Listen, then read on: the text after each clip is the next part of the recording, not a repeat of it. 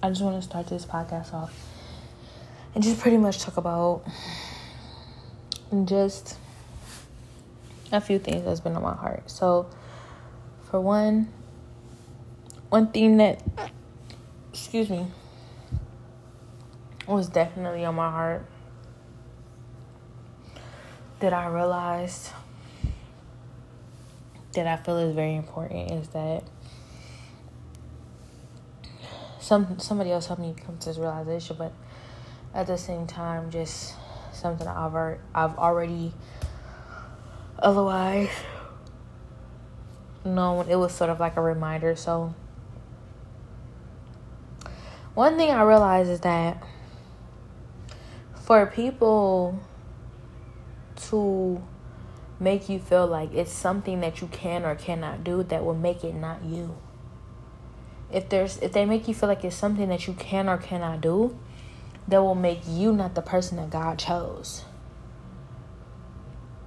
No, like that's that's out. Because the fact of the matter is God sees you, you're good and you're bad. See, Everybody else, they see what you allow them to see. Everybody else, they see what they may have been able to catch. Everybody else sees whatever it is, you know, they are able to see. God sees everything. I mean, you can't hide from Him.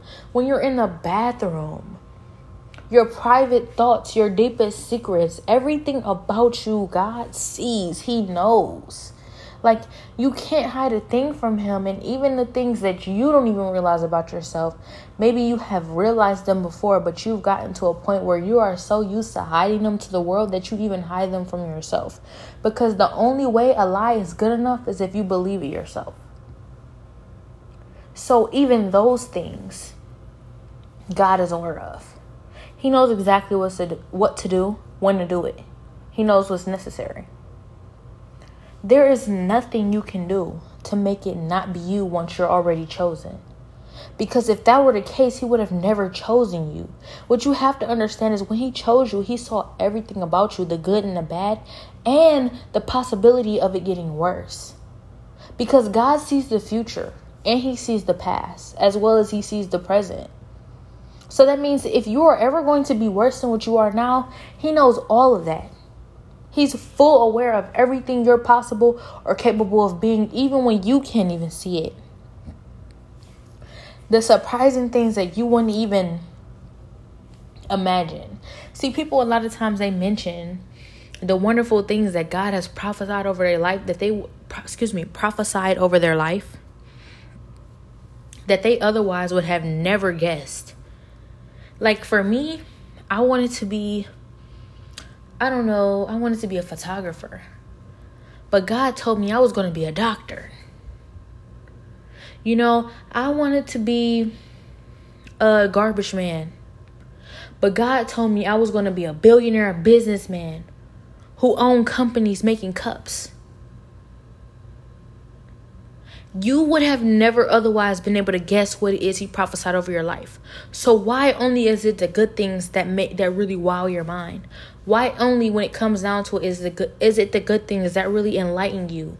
Because when you when it comes down to it, a lot of times we're bragging about the good things, but we don't seem to mention a lot of times the bad things. Because just as well as he as was able to imagine the amazingly good things for your life that you would never have otherwise known or seen yourself doing, he's also able to predict the bad things. Like Maya Angelou, when she was a prostitute Oprah was a prostitute. These women probably have had never seen themselves as being world renowned and respected. But they probably at some point in their life never seen themselves as being prostitutes. See, at the end of the day, God sees the bad and He sees the good. We cannot just recognize him for the good, we also have to recognize him for recognizing our bad and still choosing us regardless. Because it's all so important. Everything matters. Your bad days, everything that's bad about you makes you think that you can never be somebody. But it's so important because as much as you thought you could never be somebody, how much more amazing does it make it when you become somebody? That's why it's important.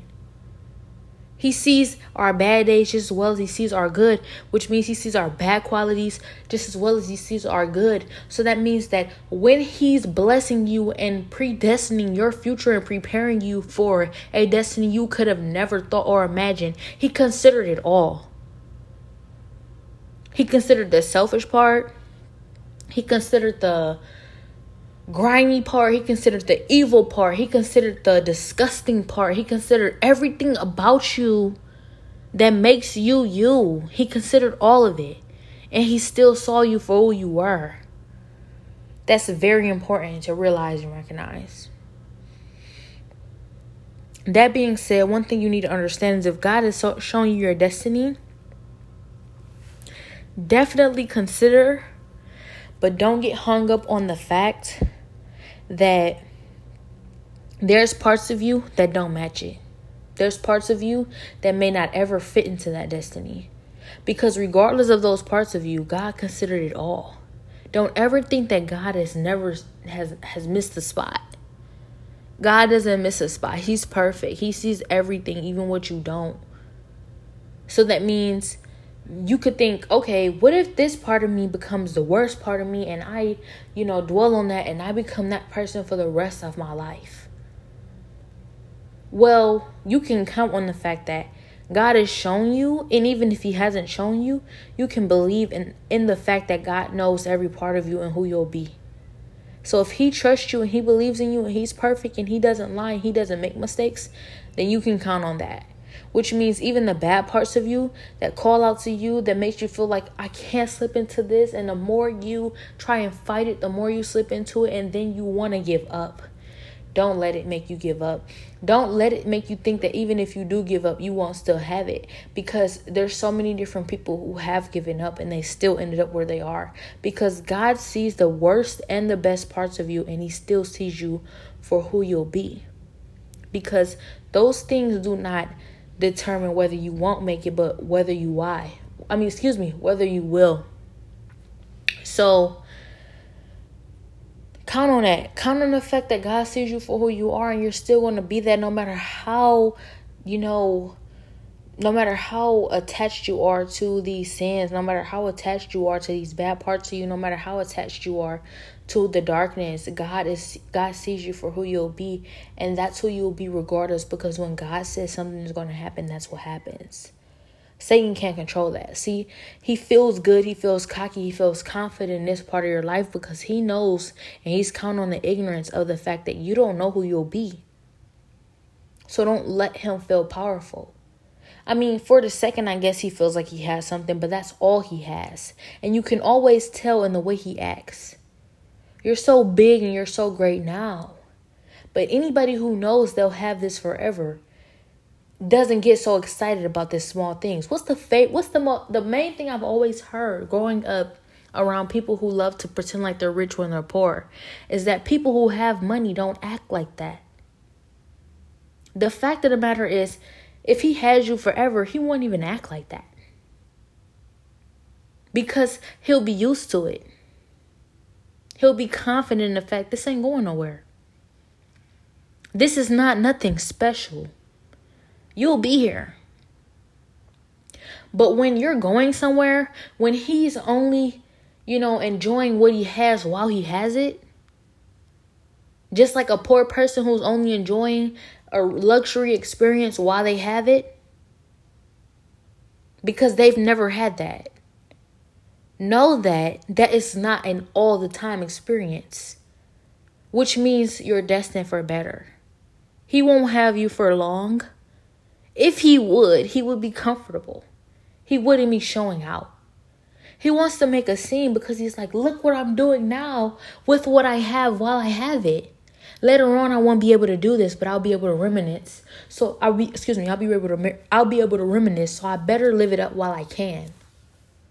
No one who's going to have that forever is living it up while they can because they're going to savor it. They'll have it forever. So just know if Satan is showing out in your life, that's because you won't be there forever. If Satan is showing out in your life, that's because it's a very short time that he has. You know that time when, you know, they're like, You got 15 seconds or 15 minutes of fame. You better live it up while you got it. That's what he doing in your life. Let him get his 15 seconds or 15 minutes of fame.